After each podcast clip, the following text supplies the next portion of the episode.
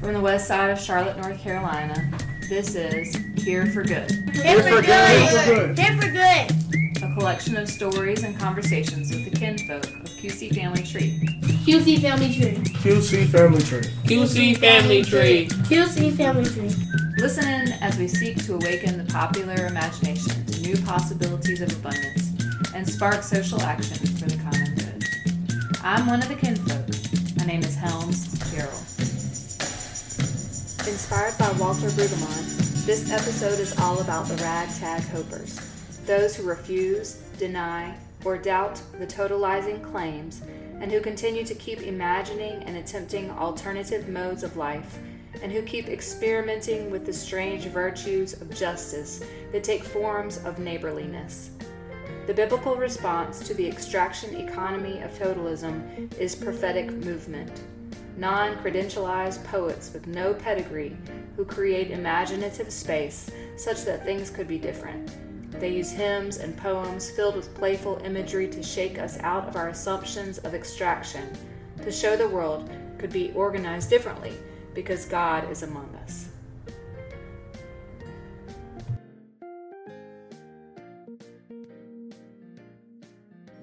Here in the middle of imagination,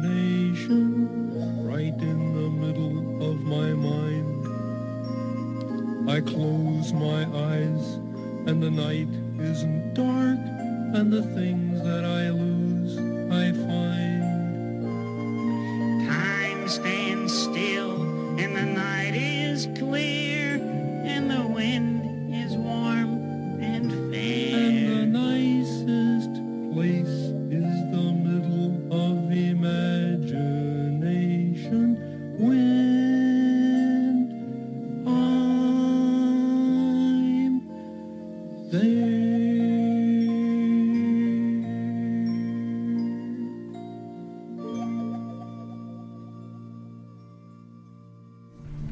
want to have conversations with folks doing the good work, living the good life, co creating the good life in their places. During this segment of the podcast, we'll take some time to shed a little light on the good people of the world who are the little lights of hope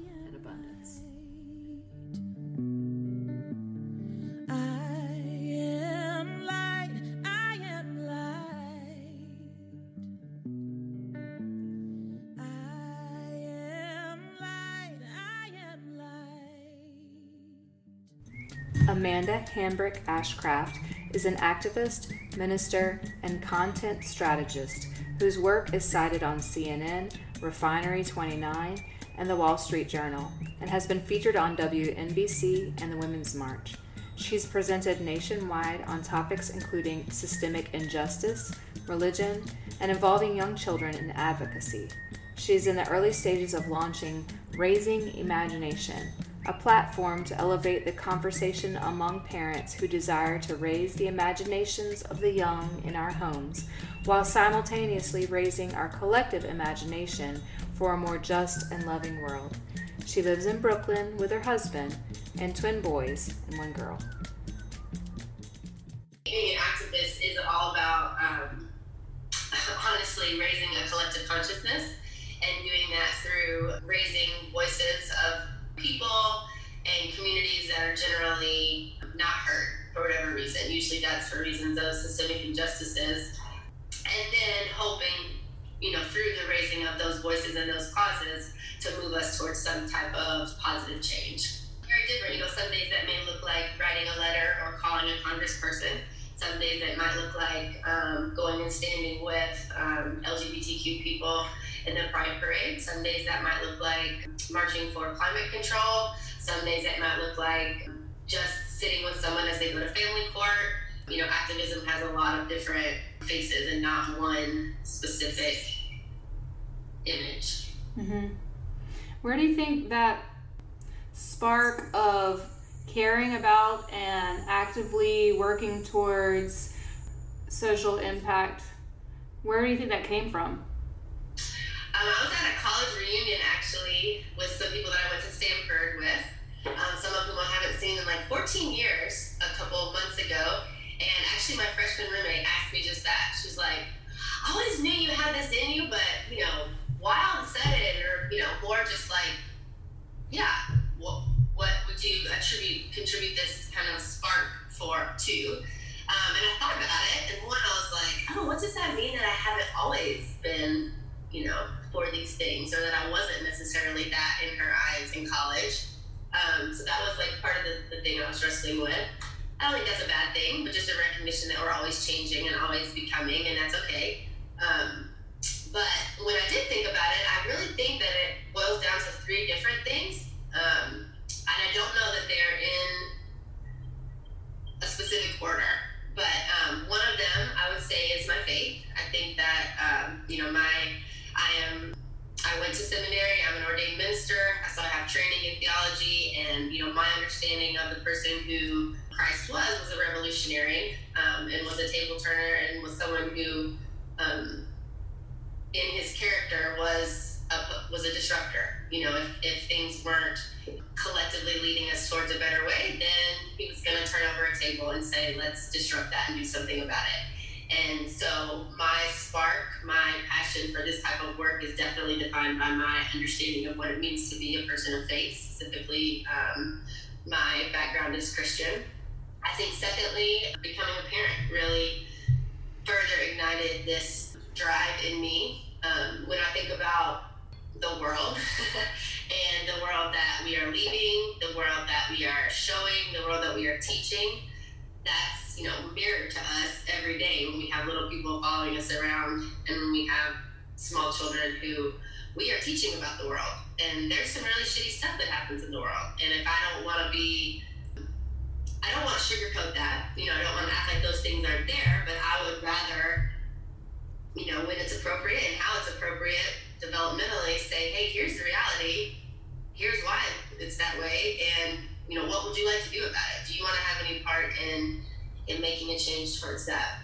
Um, the third thing I would say is living in New York and getting out of a very homogeneous environment that I grew up in and that I also went to college in that's not to say that the things that I experience here are um, necessarily different than other cities around the whole country.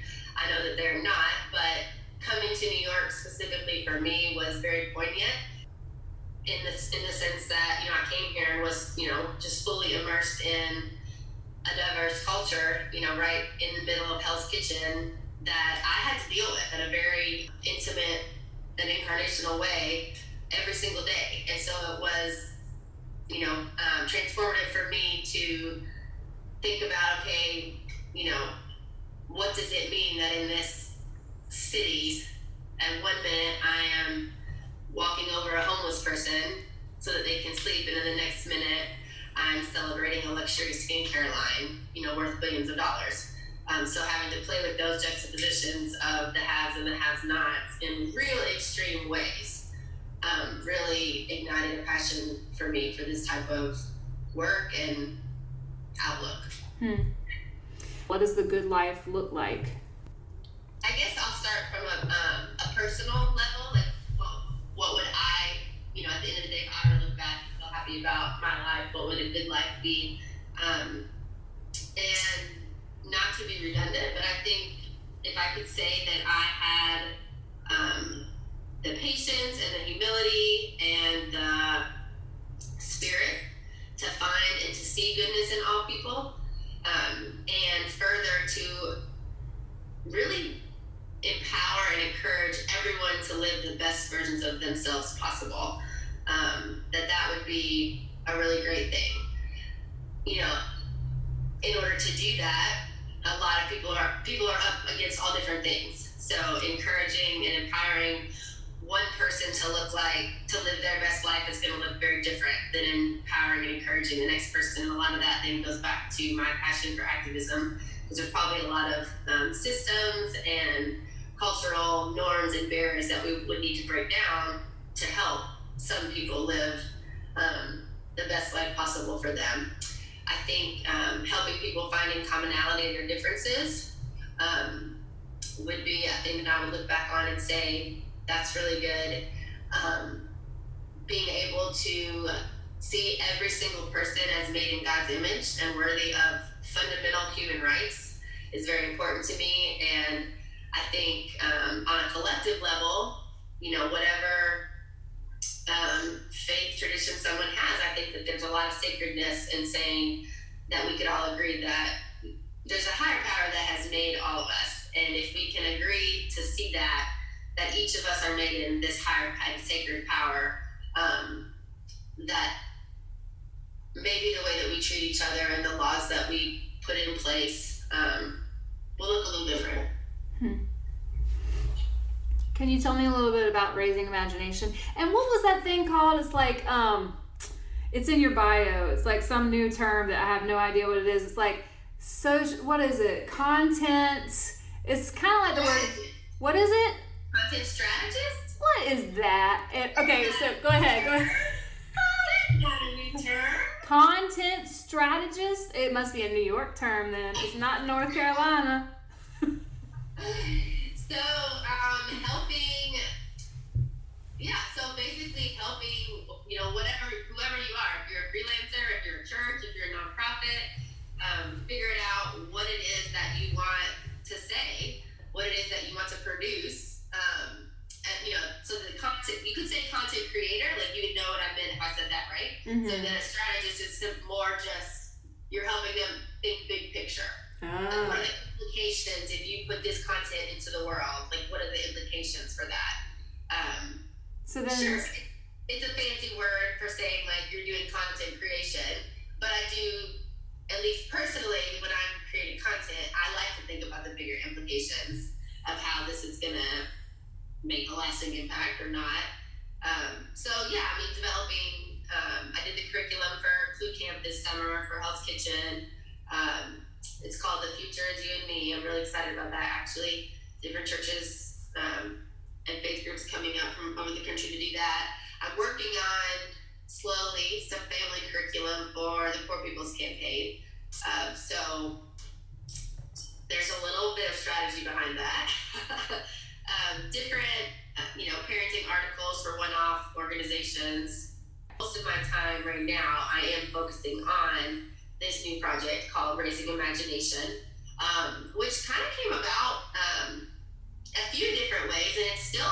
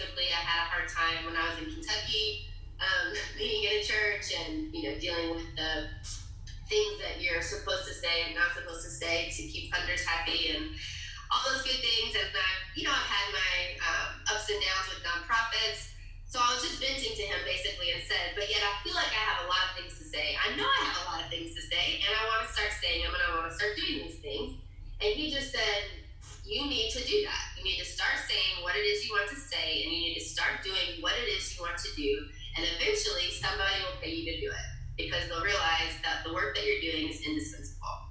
Um, and so I, I kind of did. I just said, you know what, I'm going to do it. And um, I decided to. Then I was like, okay, so what what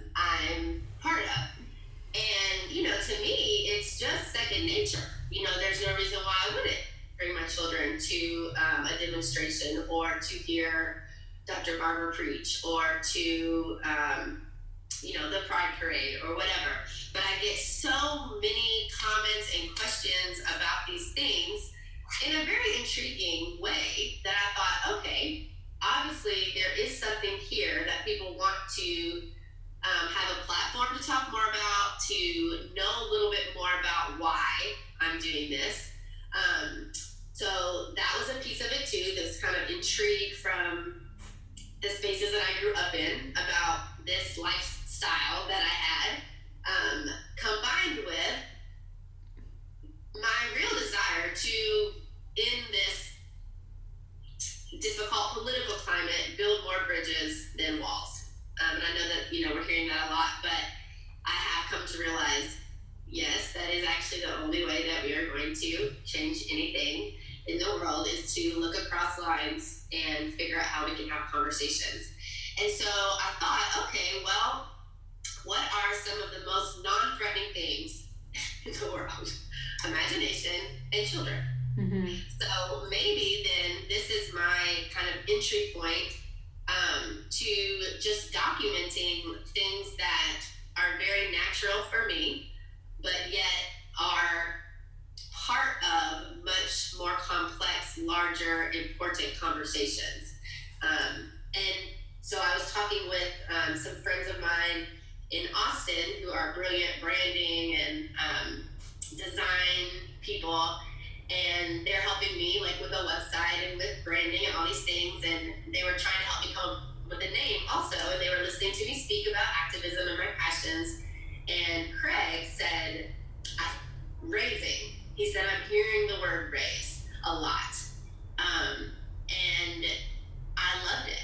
You know he, he i was like yeah you're right. And I, what i really liked about the word racing was the double play on the word. Mm-hmm. um, one, as parents, we're literally raising people in our homes, right? Like we're literally raising them. But then also, there is such a piece of activism to me and of living this common good life that is about raising conversations that are important and that is about raising a social consciousness um, for a better way.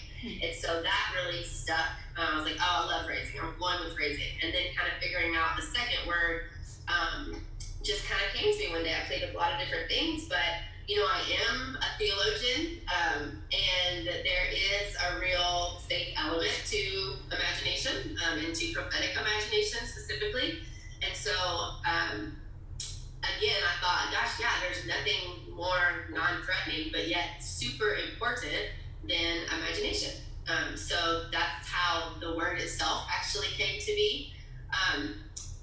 What I hope that it is, I hope it's a lot of different things. One, I hope it's a um, platform for like-minded people to be able to talk and have conversations about the difficulties, the joys, um, the stresses in involving our family in this type of um, lifestyle and this type of work. Um, that's one thing. Another thing is, I do hope that it is um, an entry point for conversations for people to reach across the aisle and to build bridges to see, oh, this is a, a this is a mother. I'm a mother. You know, I care that my child is happy. She cares that her child is happy. How is she doing it? How can we find commonality in something and then go from there? And a practical standpoint, I mean, you know this too. Like there are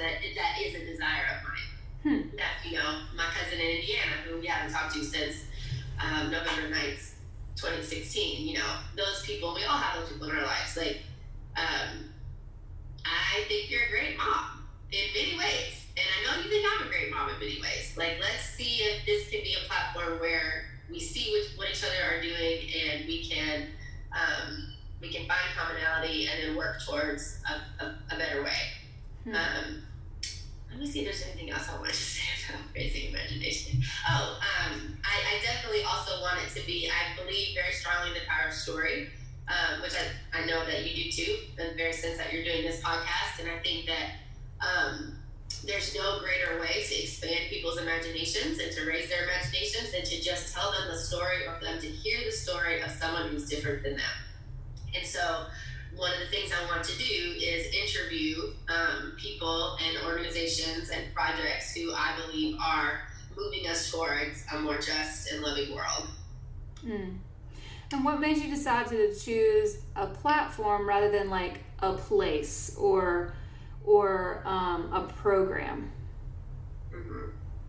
Because I was ready to get started, honestly, and this was something I knew I knew how to do, and it was something I knew that I could gain some um, initial traction with, and then um, see where that takes me. So, might there eventually be something else? Maybe so.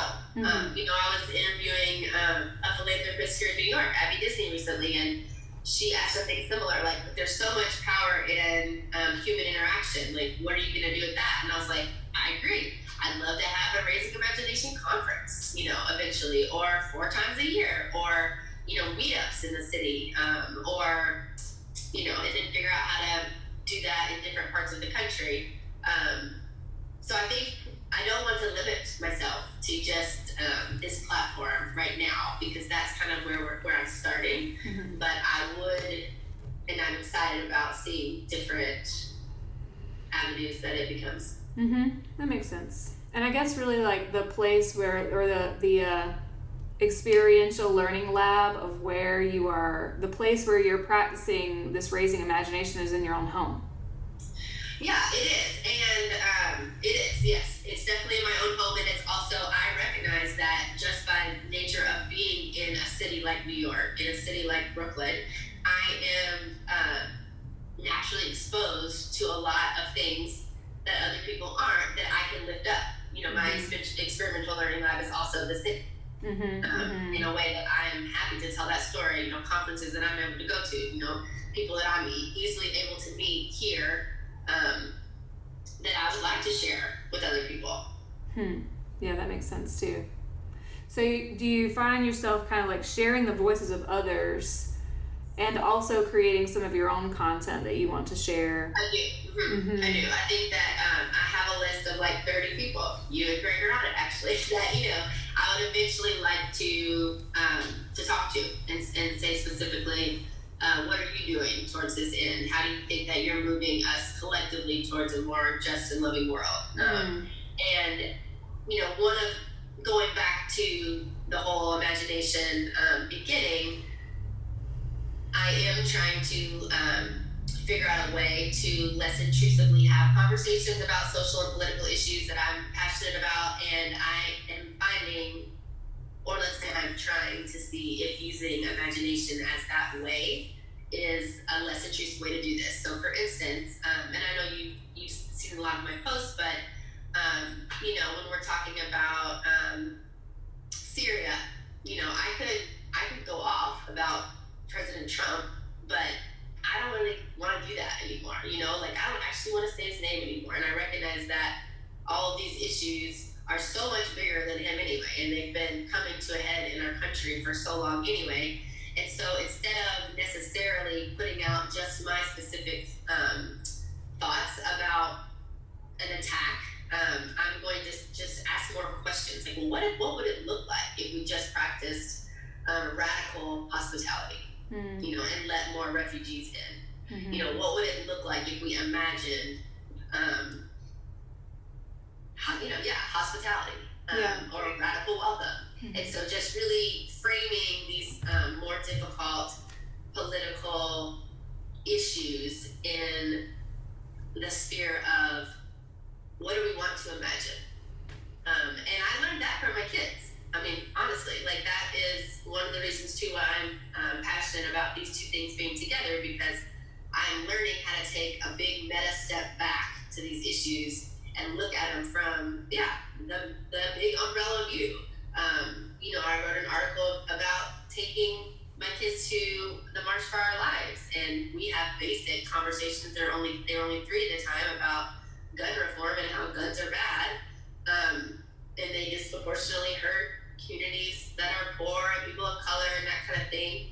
But then when I say, what would you like to write on a poster, you know, to um, an elected official about guns, they say, why do you have that gun?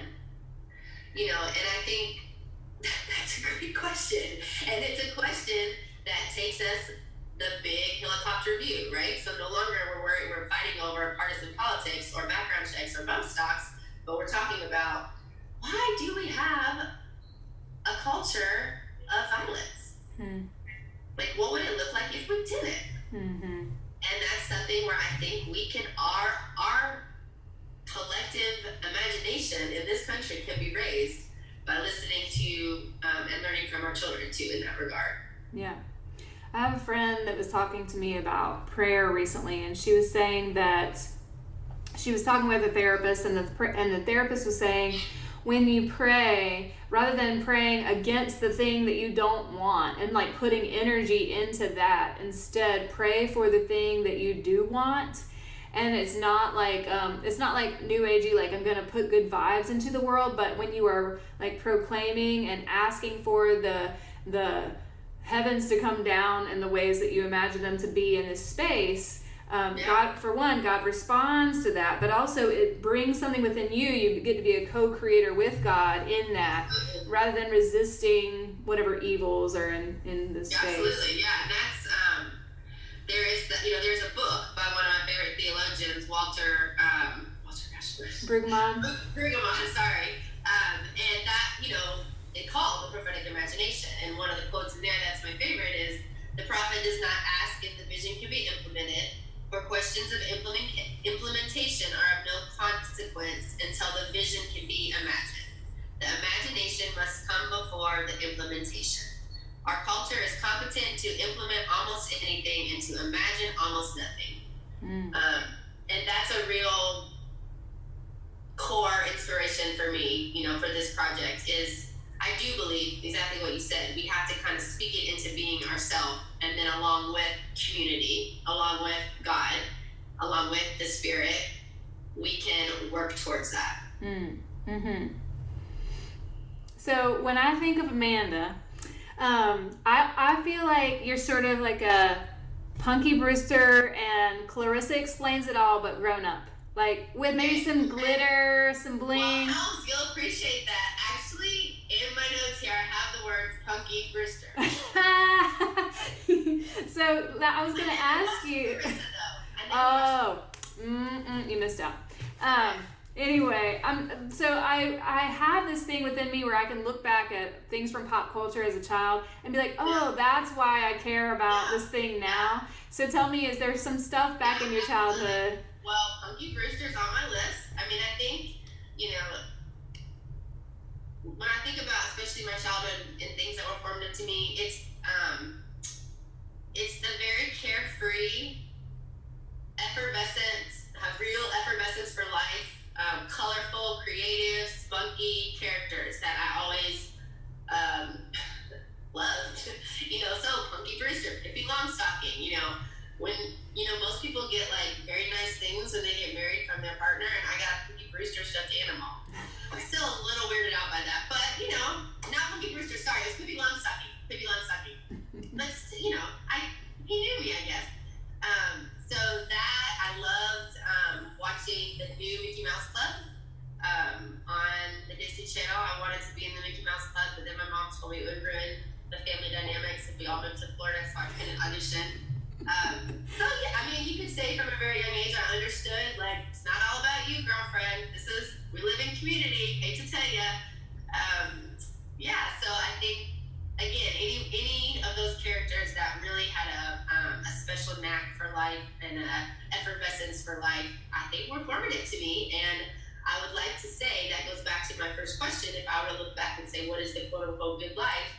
I want all people to be able to have the best life they can have at the end of the day. And I recognize that that I want everybody to be able to run around with different color shoes on and, you know, sing with a sparkle microphone on a stage if they want to. And I recognize that that again, getting there looks very different for a lot of different people. And I would love to say that I've played a part in leveling that playing field and empowering, um, at least telling people you are at least owed that. Hmm. Whether or not we get there, you deserve that Mhm. as much as anybody else.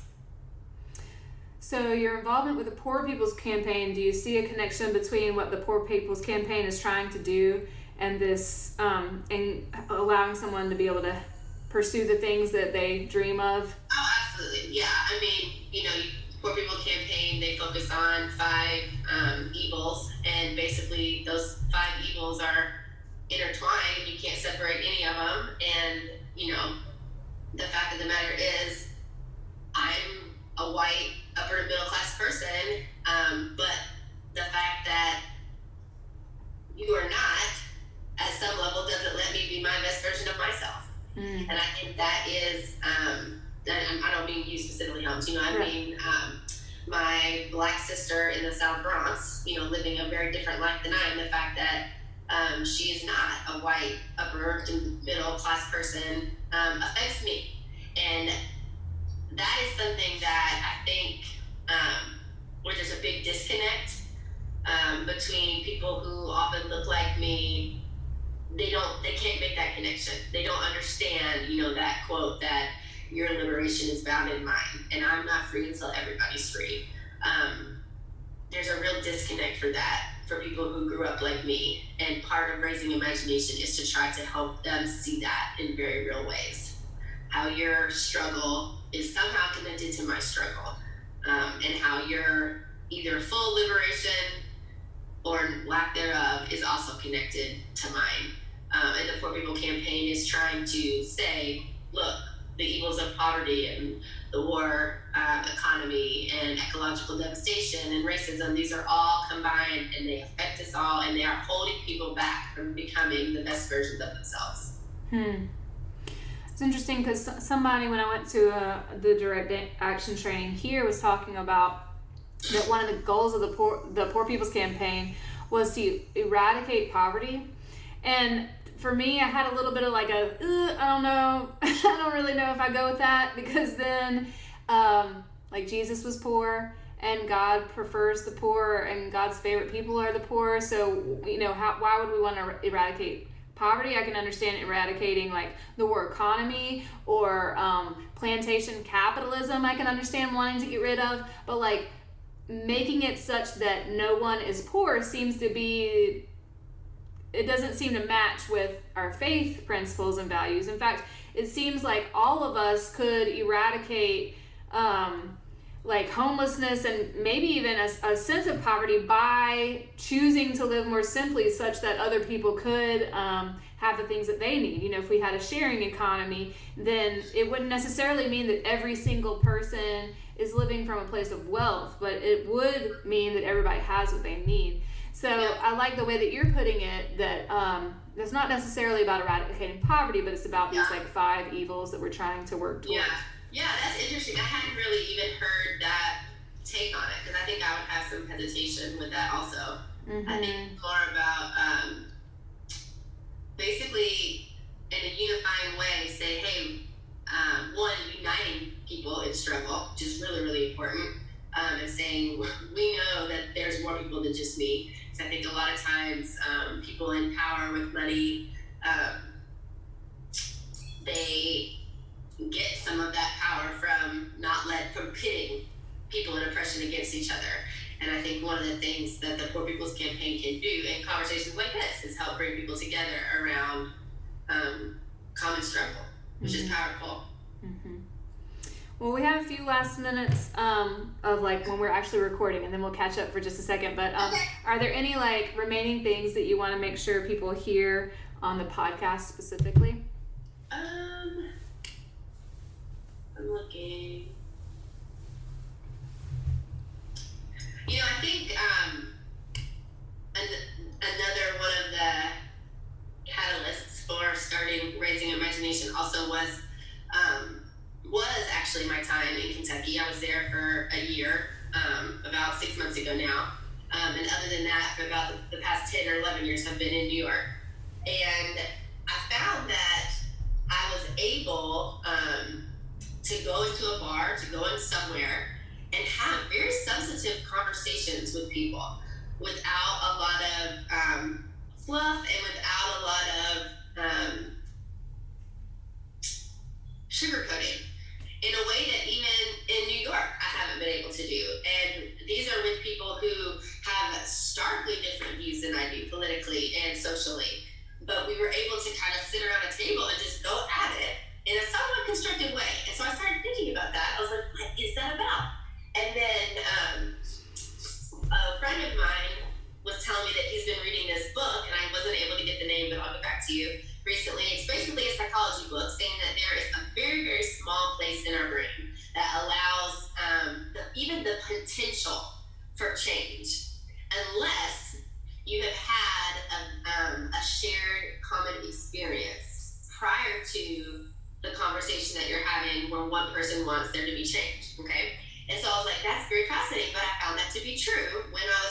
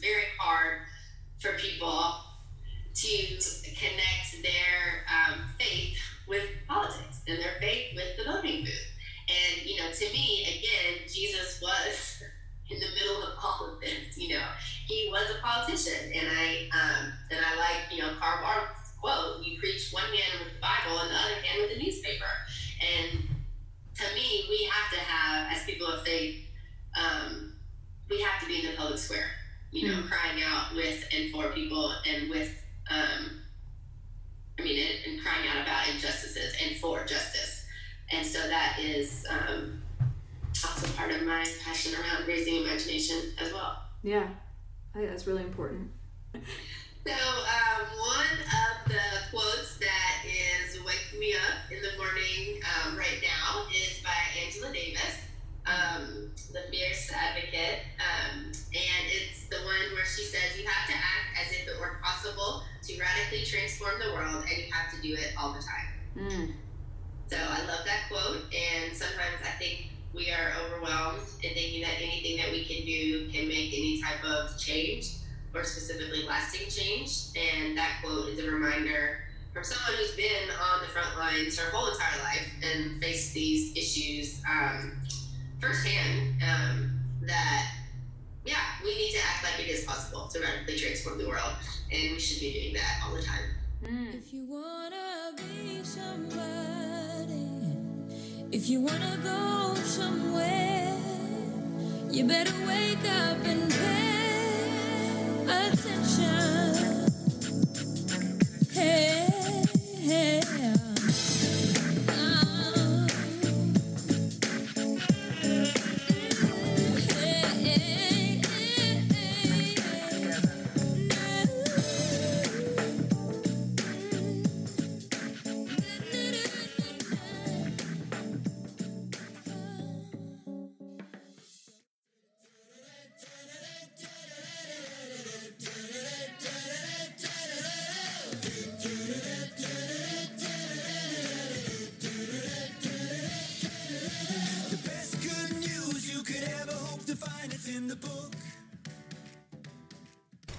This is the story of Pentecost, where the fire rushes down from heaven, and uh, there's a rush of wind, and all of a sudden, people with divided tongues are speaking, and they're filled with the Holy Spirit, and they begin to speak in other languages.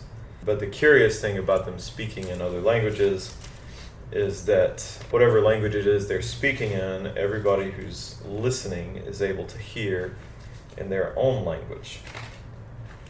Course, some sneer and think that perhaps they're just drunk early in the morning, which makes you wonder about the disciples' reputation for strong drink. And then begins Peter's sermon to the to those who are gathered, a promise to quotation from the prophet Joel um, that God's Spirit will be poured out and that there will be signs on earth of the coming time when the name, when everybody who calls on the name of the Lord will be saved. To me, the way to go about Pentecost is to try to make this story real. And so, if there are ways that you can have people participate in a reenactment of the story the best you can, that's the way that I feel like this one just needs to get into our bodies. And so it needs to be experienced.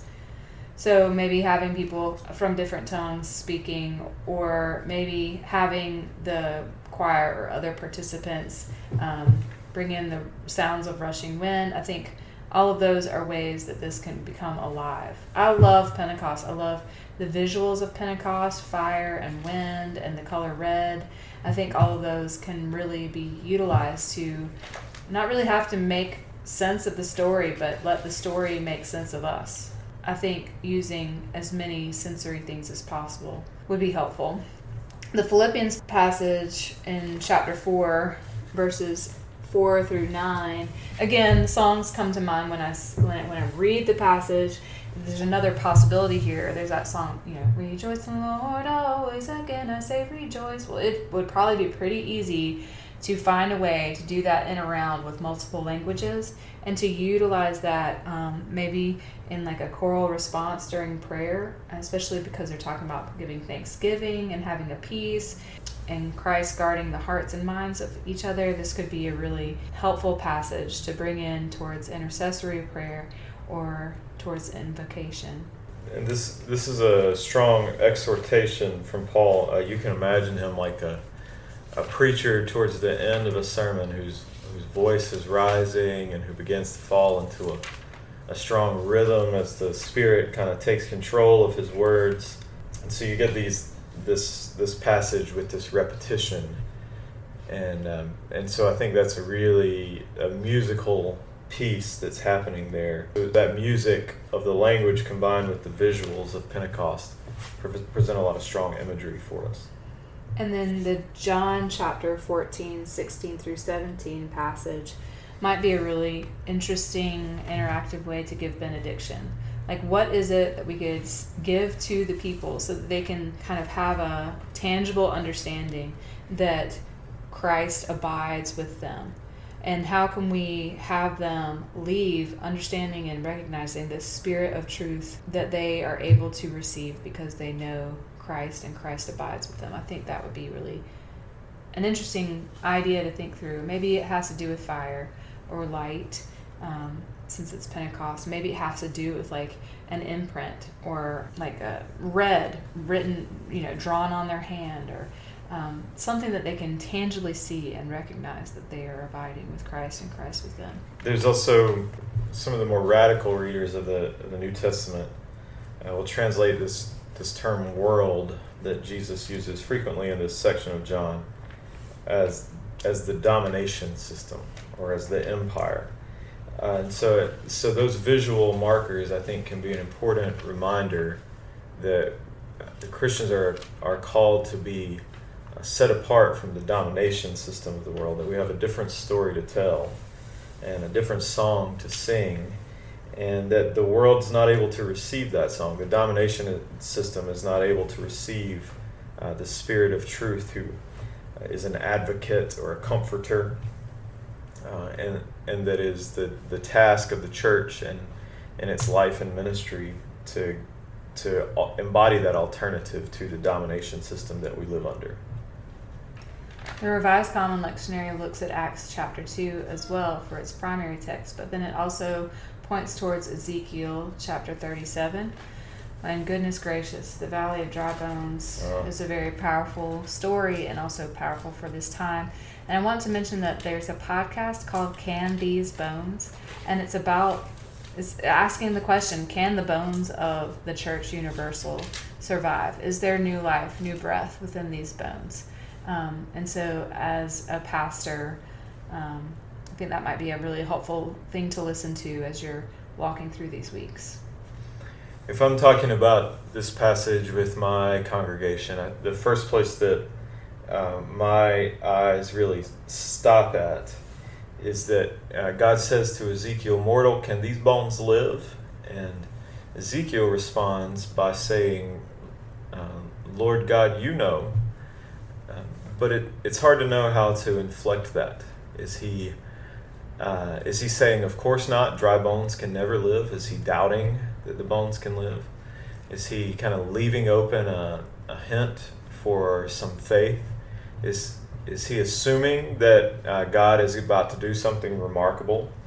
Um, so where, where does he fall? How, do, how does he say that? And how does the way that he responds to God's question with his question, uh, how does that in, inflect the way that we read the rest of this story?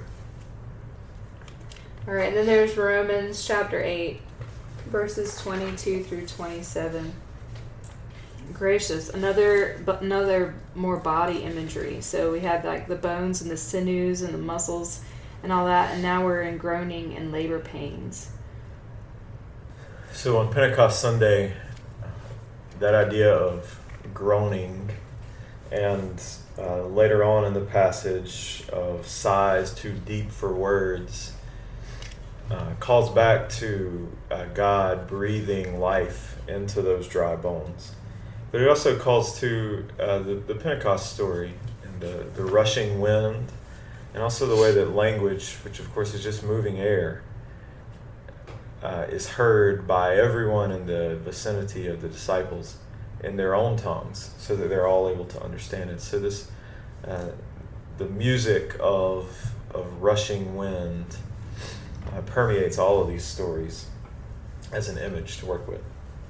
This reminds me of um, an artist and who has a project that she calls Holler in Space, and it is this exploration of um, using groans, moans, words, dance to explore um, aliveness and also to honor uh, the past and, and look towards the future.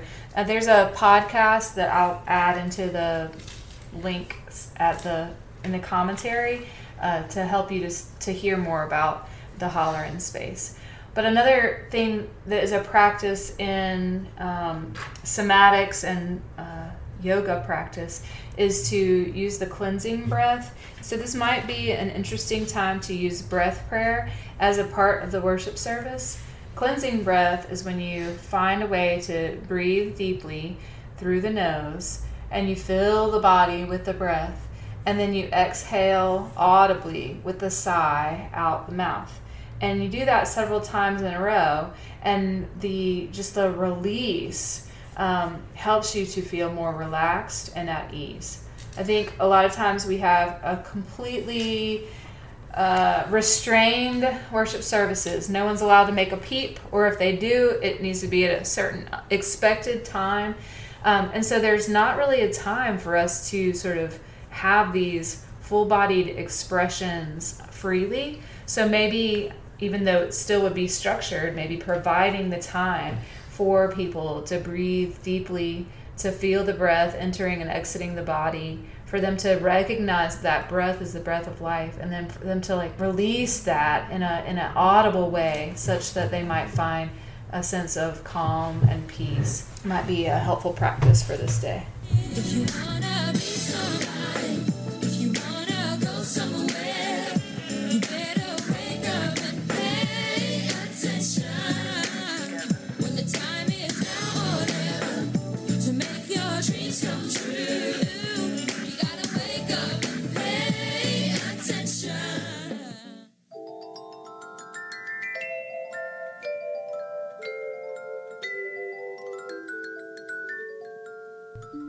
Thanks for listening to Here for Good, Here for good. good. Here for good. sponsored by QC Family Tree. QC Family Tree. QC Family Tree. QC Family Tree. QC Family Tree. Here, Here for good. Here for good. Here for good. I was gonna say I don't want to say it.